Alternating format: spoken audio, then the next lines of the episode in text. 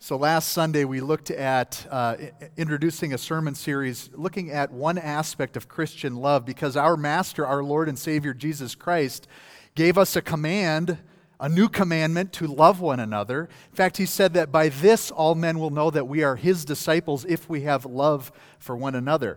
And then, when asked other, elsewhere in the Gospels, hey, Jesus, what are the, what, what's the greatest commandment? If you were to summarize the entire Old Testament, what's the greatest commandment?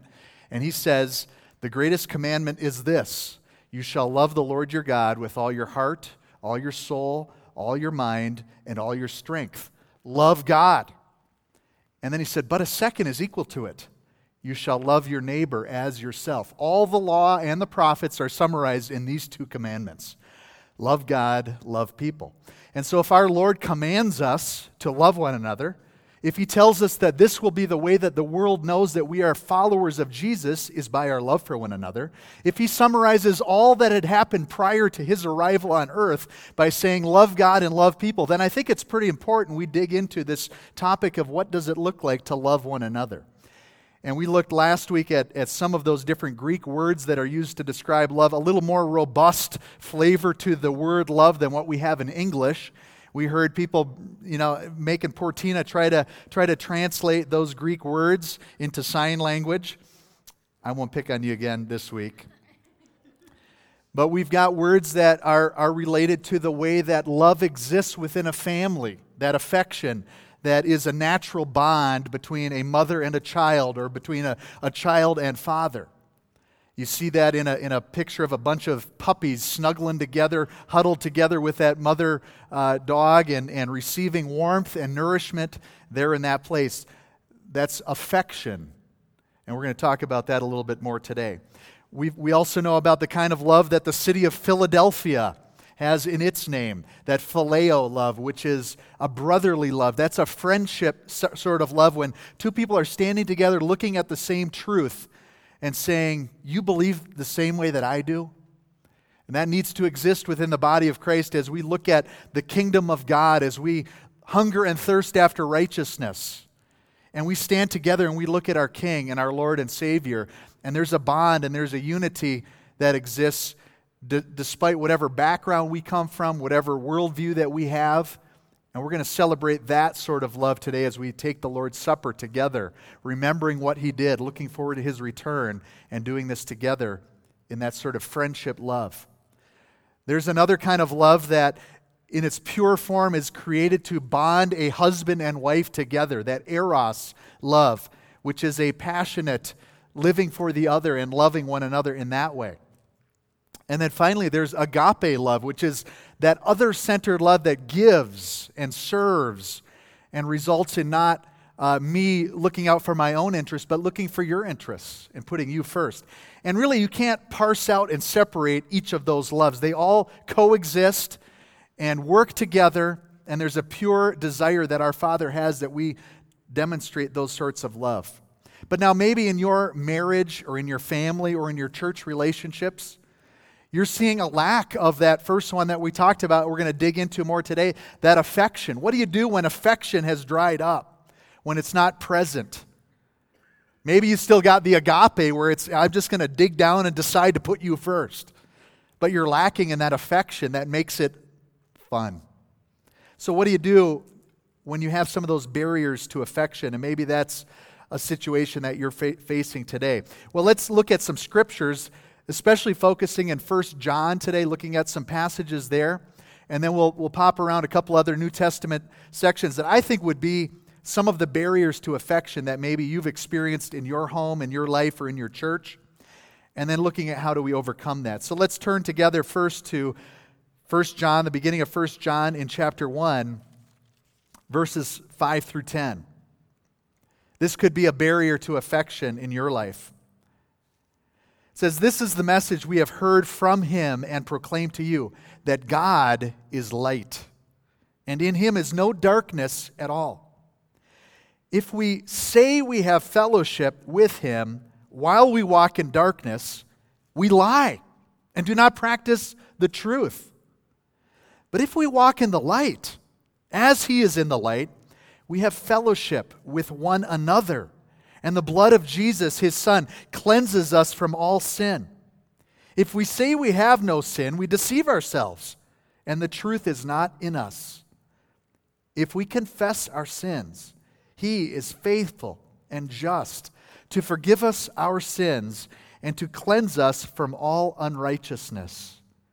If we say we have not sinned, we make him a liar, and his word is not in us. Maybe the first barrier to affection that we each need to address in our own lives is some of the ways that we can be living in denial that we've just seen here in 1 John chapter 1. The, the Greek word for, uh, sorry, Tina. The Greek word for fellowship there in 1 John is koinonia. That word is repeated over and over again in the book of Philippians in Paul's letter to the church in Philippi. Koinonia.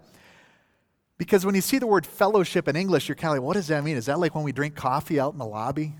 What is that fellowship? And really, I think, I think reading those four chapters of Philippians will give you a really full view of, of how Paul uses that word, what that means. It's sometimes sharing, participation, fellowship. Did I say partnership? Okay. So those are that's kind of the feeling of that word koinonia. It's that togetherness, that camaraderie, that it, it, it's not putting me first, it's humbling myself. Not coming to be served, but to serve. And so when we come to our Lord and Savior, when we, when we come to the, our Maker, and we desire fellowship with Him, participation, sharing, there's a need to set aside that old way of living where we walked in darkness, where we looked out for self interest because we're coming now to the one who is without sin. And we're coming into his holy presence. And it's not up to you or I to clean ourselves up to be able to enter into his presence. He's done that finished work on the cross. But then to come into the light as he is in the light, having received the blood of Jesus to cleanse our sins and to make us right with him, and say, well, you know what? I'd still like to walk in darkness. That's where that self deception enters in. And if we don't have fellowship with God, it's impossible to have fellowship with one another at a way that we're obeying that command of Christ to love one another, to have affection demonstrated, whether it's in our marriage, because really the micro church is our own home. All the stuff that we're commanded to do in the church begins in our own homes, right? In the ways that we as husbands treat our wives and parents to children children to parents, and maybe, maybe you're at a different life stage. You've still got a family that you're connected to in some way or another, and God is calling each of us to live out our faith and walk in light within that sphere, which is our own home, first. And then to bring that to church. And there's these layers and ripples of influence that go out as the watching world is saying, What does it look like to be a part of the kingdom of God? What does it look like to follow King Jesus, to walk in his steps?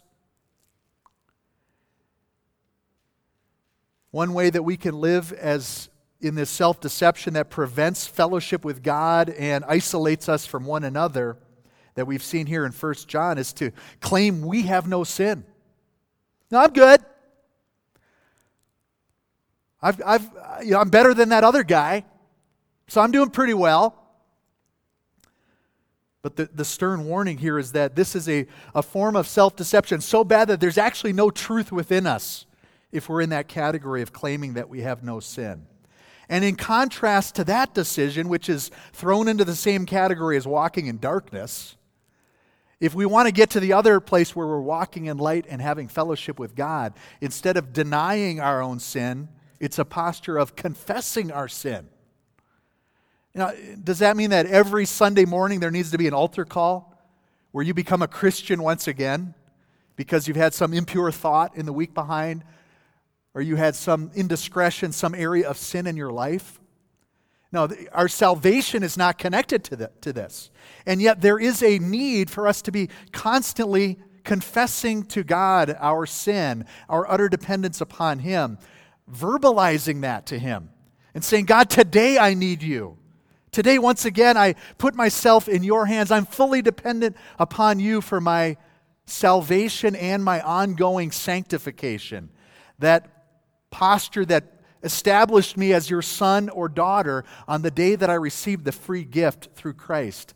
And then that ongoing work of your Holy Spirit to transform me and change me and conform me to the image of your Son, so that when the world looks at you and I, they see a picture of Jesus. Confessed sin is connected with His faithfulness, His justice, His forgiveness, His cleansing. There's no burden there. Those are all delightful things. Wouldn't you like to be clean and forgiven and receive justice and see God's faithfulness in your life?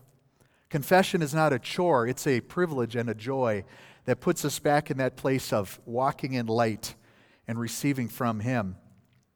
And if Jesus paired those two commandments together in summarizing the Old Testament love for God and its equal, loving others as yourself, then it's natural to see in, in this text that fellowship with God does result in fellowship with one another.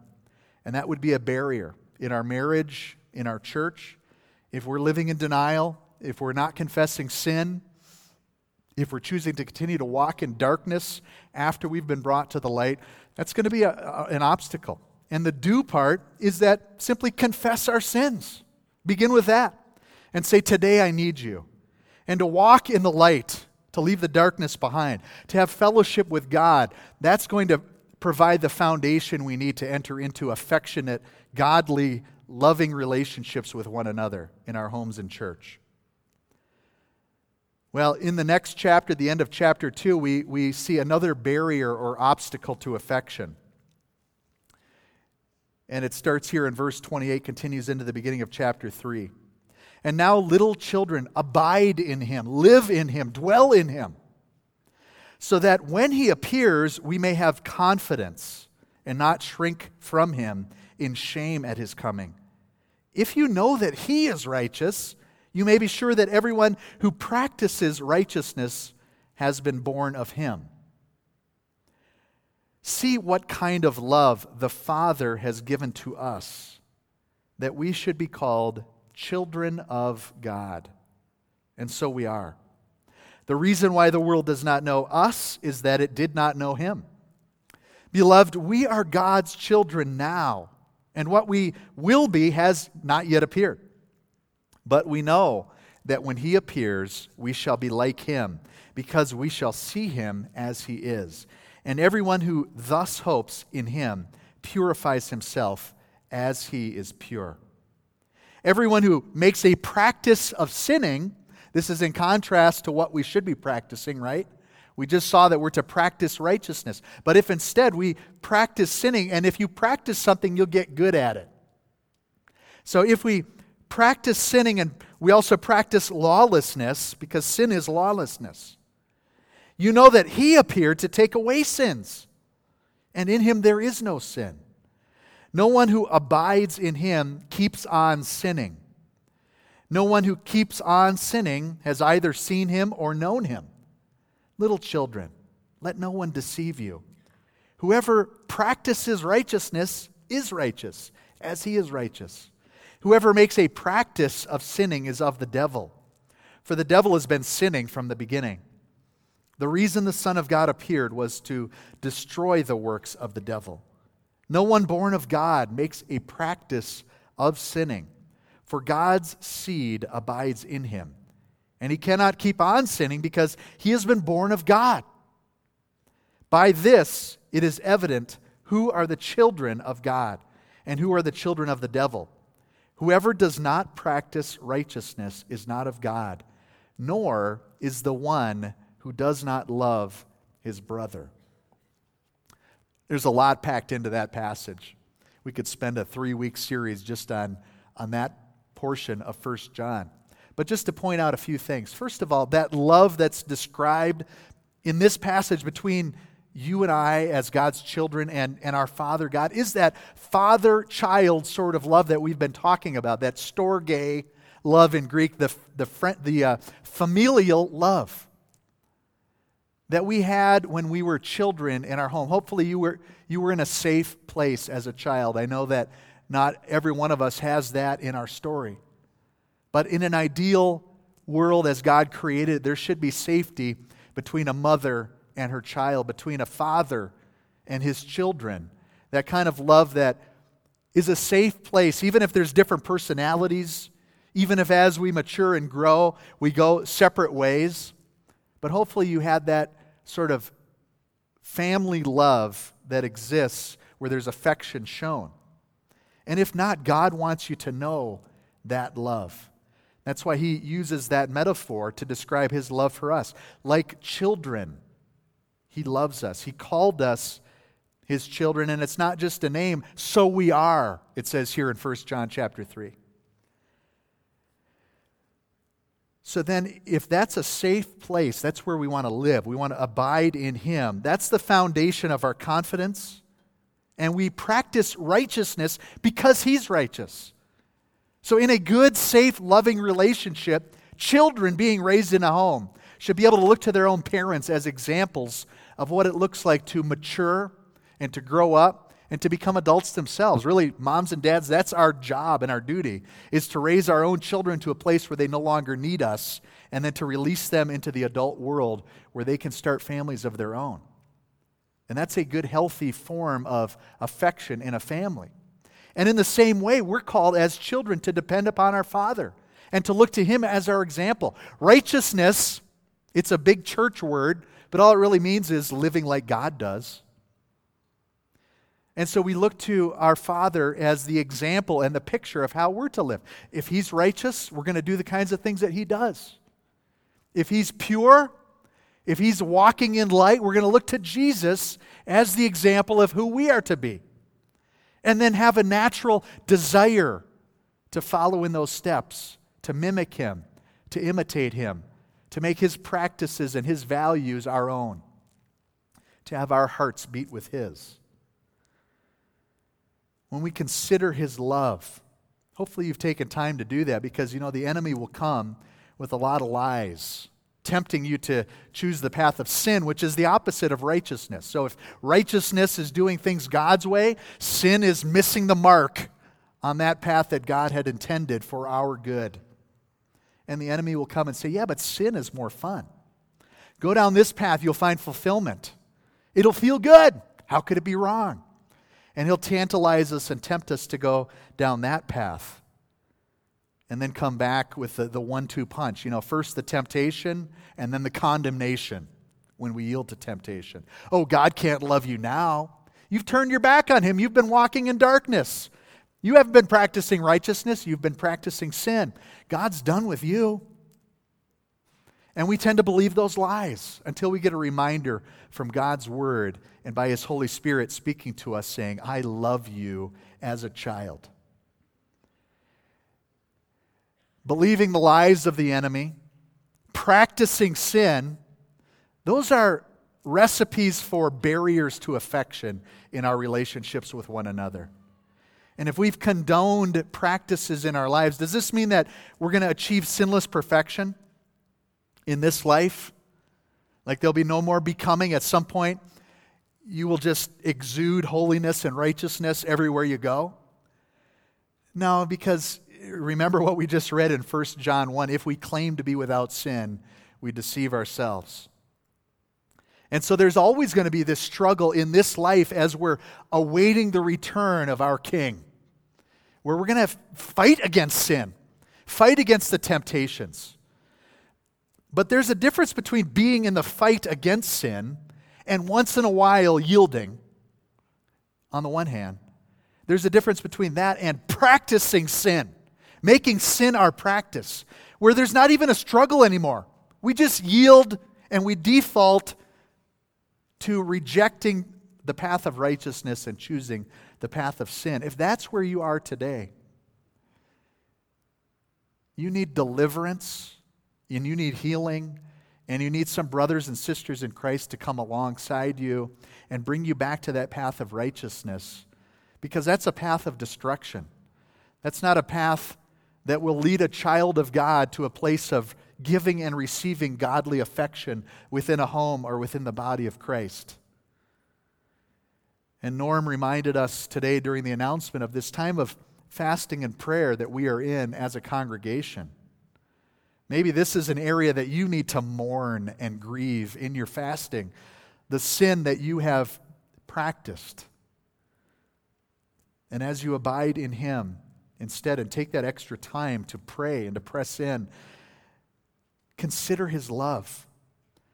It begins with a, a joy and a delight in knowing that you are His son, His daughter.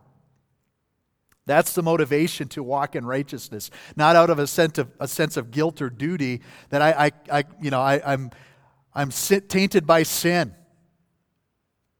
And so I'm going to try to work myself up out of that. No, that, that's the wrong motivation, but it begins with a reminder of his love for you.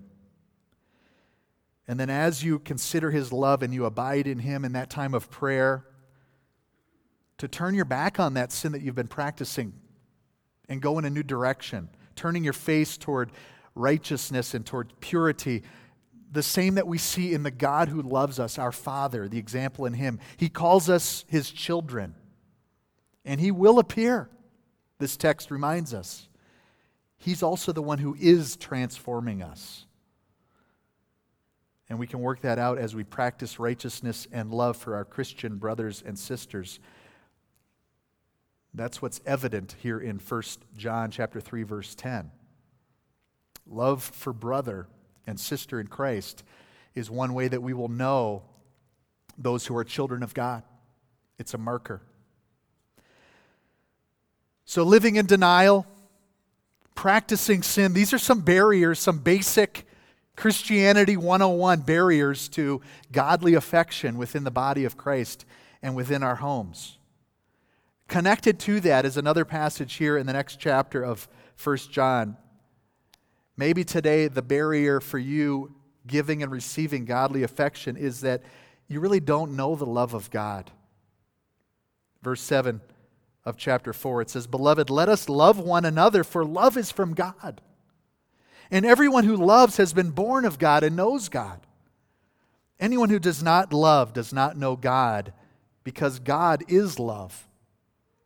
In this, the love of God was made manifest among us, that God sent his only Son into the world so that we might live through him.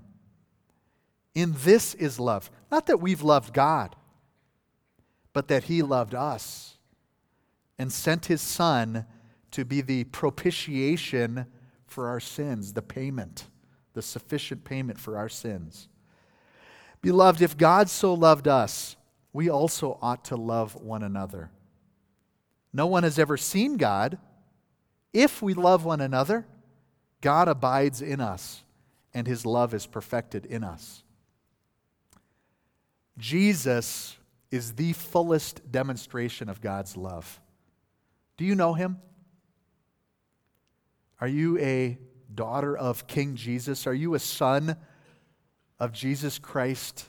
The Lamb of God who takes away the sins of this earth? Because if you know that love, how can you not demonstrate it to others within the body of Christ? Do you want to catch a glimpse of God? John tells us here that no one has ever seen God. But do you want to catch a glimpse of Him? Love one another. If we love one another, God abides in us and his love is perfected in us. And so today, maybe the barrier to affection in your life is that you don't have an awareness of the love of God. Maybe you're not a Christian. Today's the day. You're not here by accident. And God is reaching out to you and drawing you to himself with that love. There doesn't need to be another day that goes by of you living in isolation apart from his love, trying to make recompense for your own sins by doing good works. Today is the day to receive that gift from him. Receive that love so that you can then demonstrate that to others. And we want to have, you, have you have an opportunity to do that today. If you'd like some prayer after church, I'd be happy to meet with you and talk to you about following Jesus and receiving his love today. Well, let's, let's look at a few more passages here quickly that will give us some, some barriers to affection and the keys to overcome those. One barrier to, to affection is there in Philippians chapter 2, and that would be living in a, a way of looking out only for my own interests. Okay, that's going to be a, a sure recipe to not practicing affection within our homes and our church. Here's what it says in Philippians 2, verse 1. If there is any encouragement in Christ, any comfort from love, any participation in the Spirit, any affection and sympathy, complete my joy by being of the same mind, having the same love, being in full accord and of one mind. Do nothing from rivalry or conceit, but in humility count others more significant than yourselves. Let each of you look not only to his own interests, but also to the interests of others. Have this mind among yourselves, which is yours in Christ Jesus, who, though he was in the form of God, did not count equality with God a thing to be grasped, but made himself nothing, taking the form of a servant, being born in the likeness of men, and being found in human form, he humbled himself by becoming obedient to the point of death, even death on a cross. Therefore, God has highly exalted him and bestowed on him the name that is above every name, so that at the name of Jesus every knee should bow in heaven and on earth and under the earth, and every tongue confess that Jesus Christ is Lord to the glory of God the Father. We look to our Lord. You know, He's the one that forgave us of our sins. He's the one that brought us close to God, that, that showed us what righteousness and purity looks like. The one that called us out of darkness and into light and brings us to that place, that position, that status as children of God, sons and daughters of the King. Not only that, but He gives us the template for how we are to live. And when we look at the humility that He demonstrated, I mean, this is the eternal God Himself, who was present at, at what we call the beginning. He was there before the beginning, before time was created. He was with God. John chapter 1, Genesis chapter 1. And so that's his status. That's who he is. That's his identity. And think about the humility that's required to leave that status and to be born as a human fixed in time, space, and matter. This is the eternal, pre existent, immortal, omnipotent creator of all things stepping into human form. And then, not just that, but dying for our sins in the, the most humiliating, tortuous way of his, of his time. And if that's the kind of humility that he demonstrates, and he's our Lord, he's the one we look to for our example, what right do we have to say, I'm going to look out for my own interests? When our Lord said, I'm going to lay it all on the cross, and I'm going to live not for self, but to do the will of the Father and to give myself sacrificially for you. And that's, that's the argument, that's Paul's argument here in his letter to the church in Philippi to say, step out of that default sinful setting of self interest and live in a new way in light of what Jesus has done. Humble yourself like he did. Look out to the interests of others like Jesus does. Lay your life down just like Jesus did. And Heidi and I would like to thank you as a body. To this, this week is the, the one year anniversary of Ariel's heart surgery. And so there she is, you know, creating a ruckus on Sunday morning, you know, wrestling with mom and dad during the worship service, yelling at Pastor Mike whenever he stops to pray, like, crank the tunes back up. But she's got her heart mended uh, from, from Children's Hospital up here in North Aurora. And that was, a, that was a dark time for us as a family to walk through having a little girl that needed to go on a heart and lung machine and be in surgery for many hours and not knowing what report Esther was going to bring out of, of surgery when she came to give us the updates. But the, the outpouring of love that you as a, as a church, as our church family demonstrated to us was such a blessing to us and a picture of what we're reading here in Philippians 2. Because, you know, it was a work day.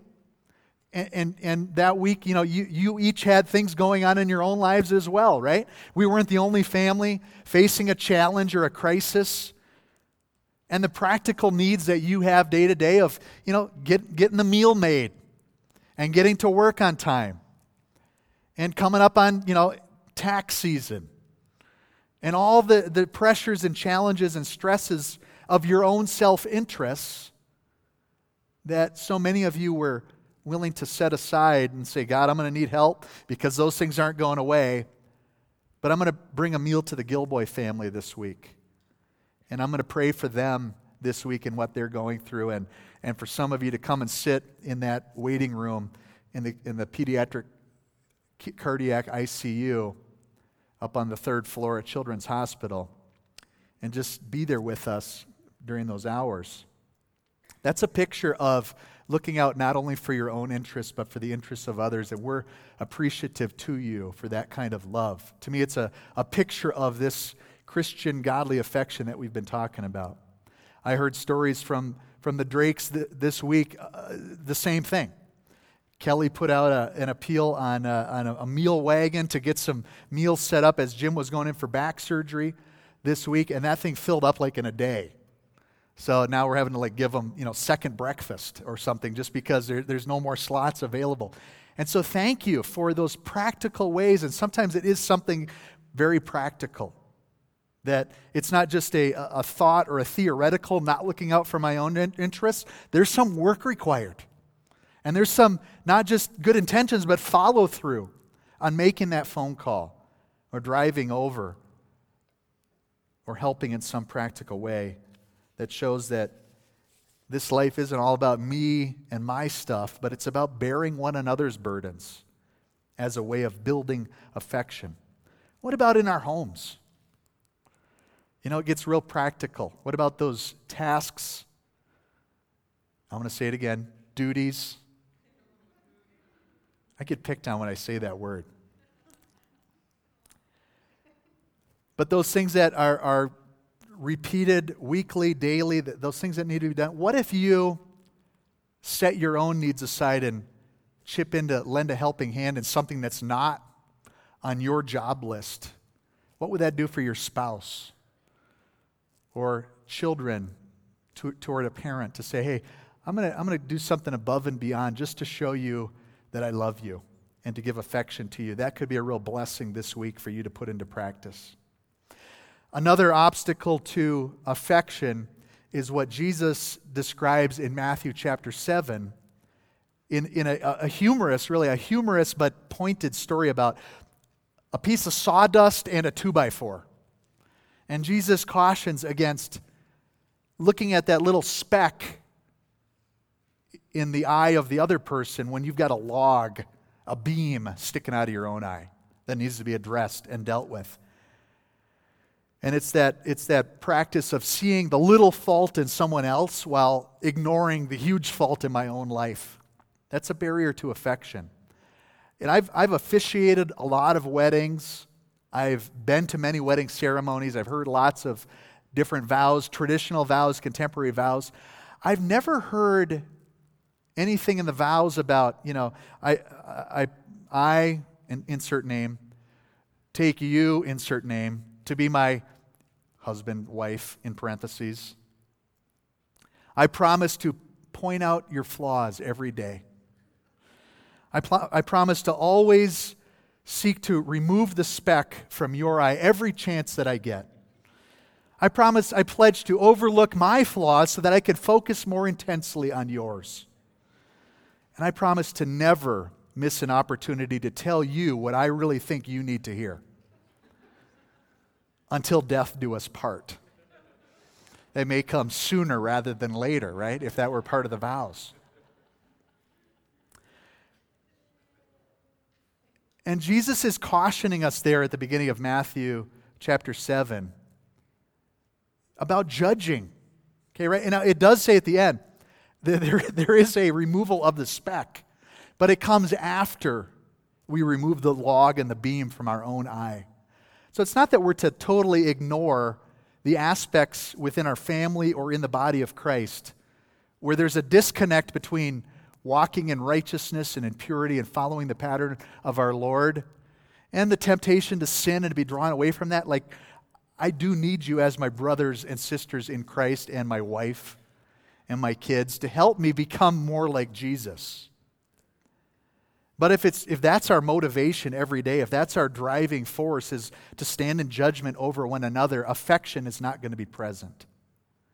And the world's not going to look at us as examples of Christian love and go, oh, so that's what it is to follow Jesus is you find all the flaws in each other and highlight them and underscore them and emphasize them and broadcast them.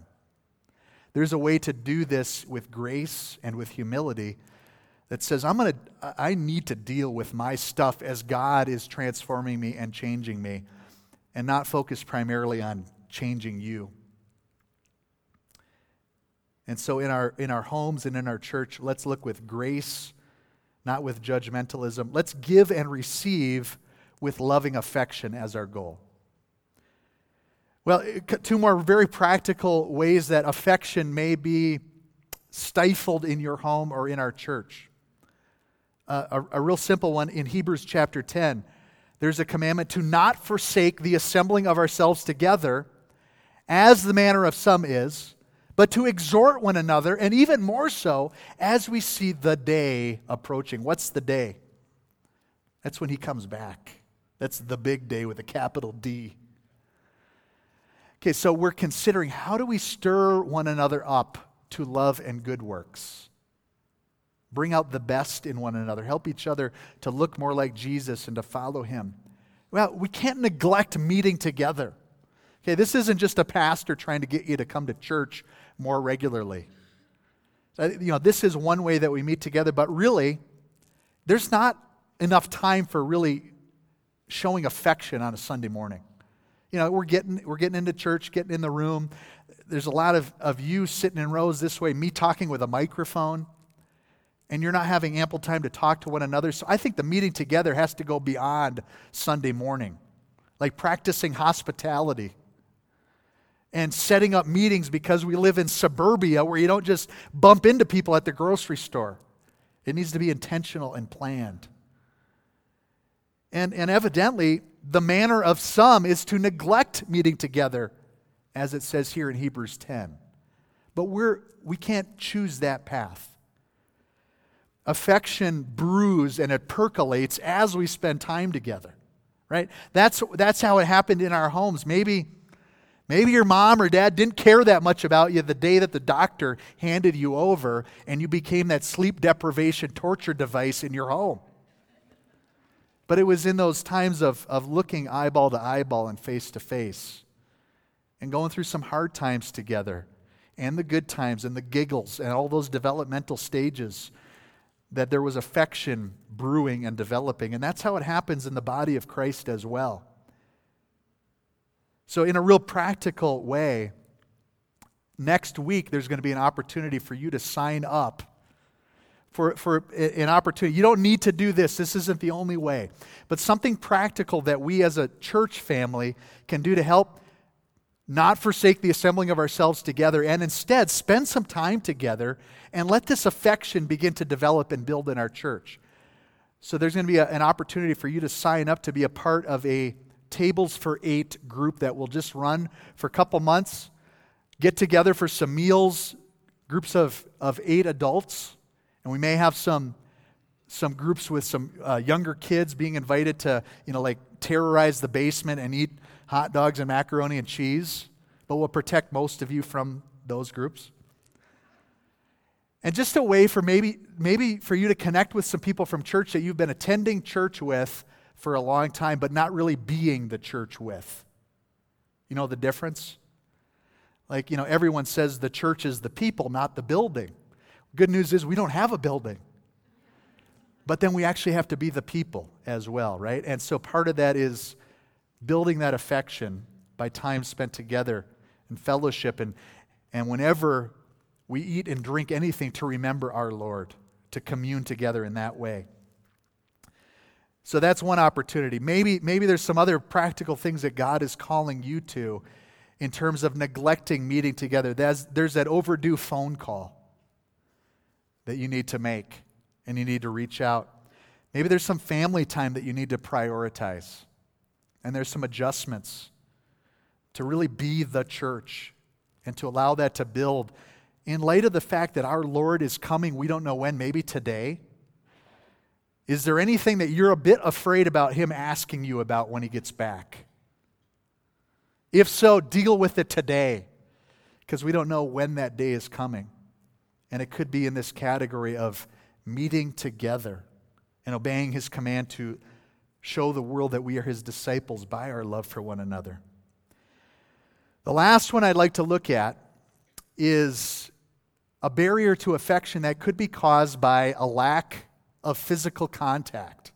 This is coming from the guy from Minnesota, okay, where we don't do a lot of mushy, affectionate expression, not, not so much as the Coloradans do.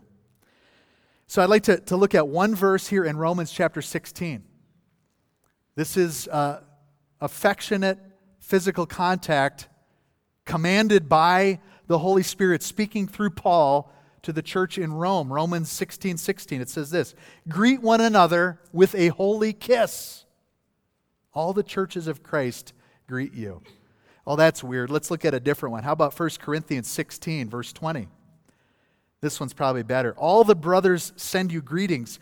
Greet one another with a holy kiss. Can't be right. Let's look at 2 Corinthians 13, verse 12. Oh no, there it is again. Greet one another with a holy kiss. What about, what about the church in Thessalonica? They have to be a little more level headed. So Paul says there in, in chapter 5 greet all the brothers with a holy kiss. And even Peter, as if Paul weren't bad enough, says in chapter 5, verse 14 greet one another with the kiss of love. It's in there five times in the New Testament.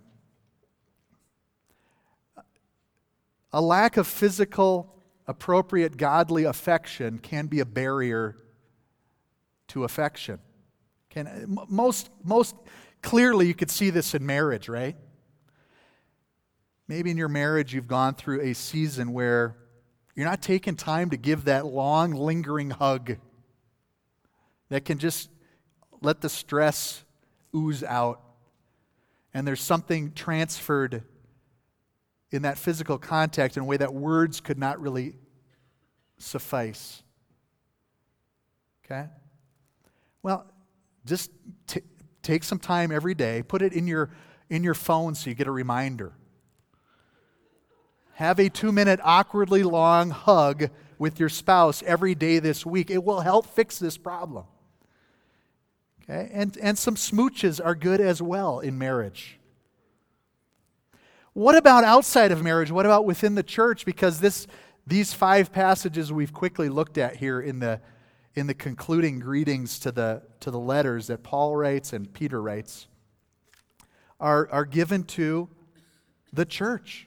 That there should be an affectionate, godly way of contacting one another that builds affection. Because really that affectionate touch it both expresses and produces affection.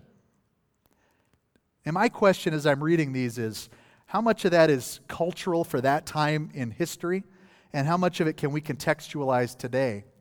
But i'm a little skeptical of the american handshake being able to really capture this. The handshake as a gesture is used in a lot of ways. Like the training we get as guys is, you know, do the, do the handshake in a way where you, you square your shoulders to the person, you lean in a little bit, you walk up and you give a good firm grip to kind of show that you're more aggressive, assertive, powerful. That's not affection. That's like a power play, right? Now, I think there are ways that we can work in godly, appropriate, same gender affection in the body of Christ that might be somewhere between a kiss, which would be kind of weird, and, and a handshake, which is like, I'm going to out, out macho you, or I'm not sure what the ladies would do with that one. Maybe, they, maybe they'd be our picture guys on how we can do this better. A hug may work. Maybe the handshake with the pat on the back. but in some way to actually have that physical contact be a way of building and demonstrating affection, right? If it's five times in the New Testament, I think we need to consider this. Well, we're going to conclude today by doing something together as we remember what our Lord has done for us and we look forward to his return, as we receive his love, walk in the light as he is in the light, and then demonstrate that we are his disciples by our love for one another. We're going to be taking communion, and you don't need to be a member of our church to, uh, to receive communion today. You do need to be a follower of Jesus. This is something reserved for Christians. And so if, if today you're just hearing the gospel for the first time, then just, just wait and observe, and you'll see what this is all about.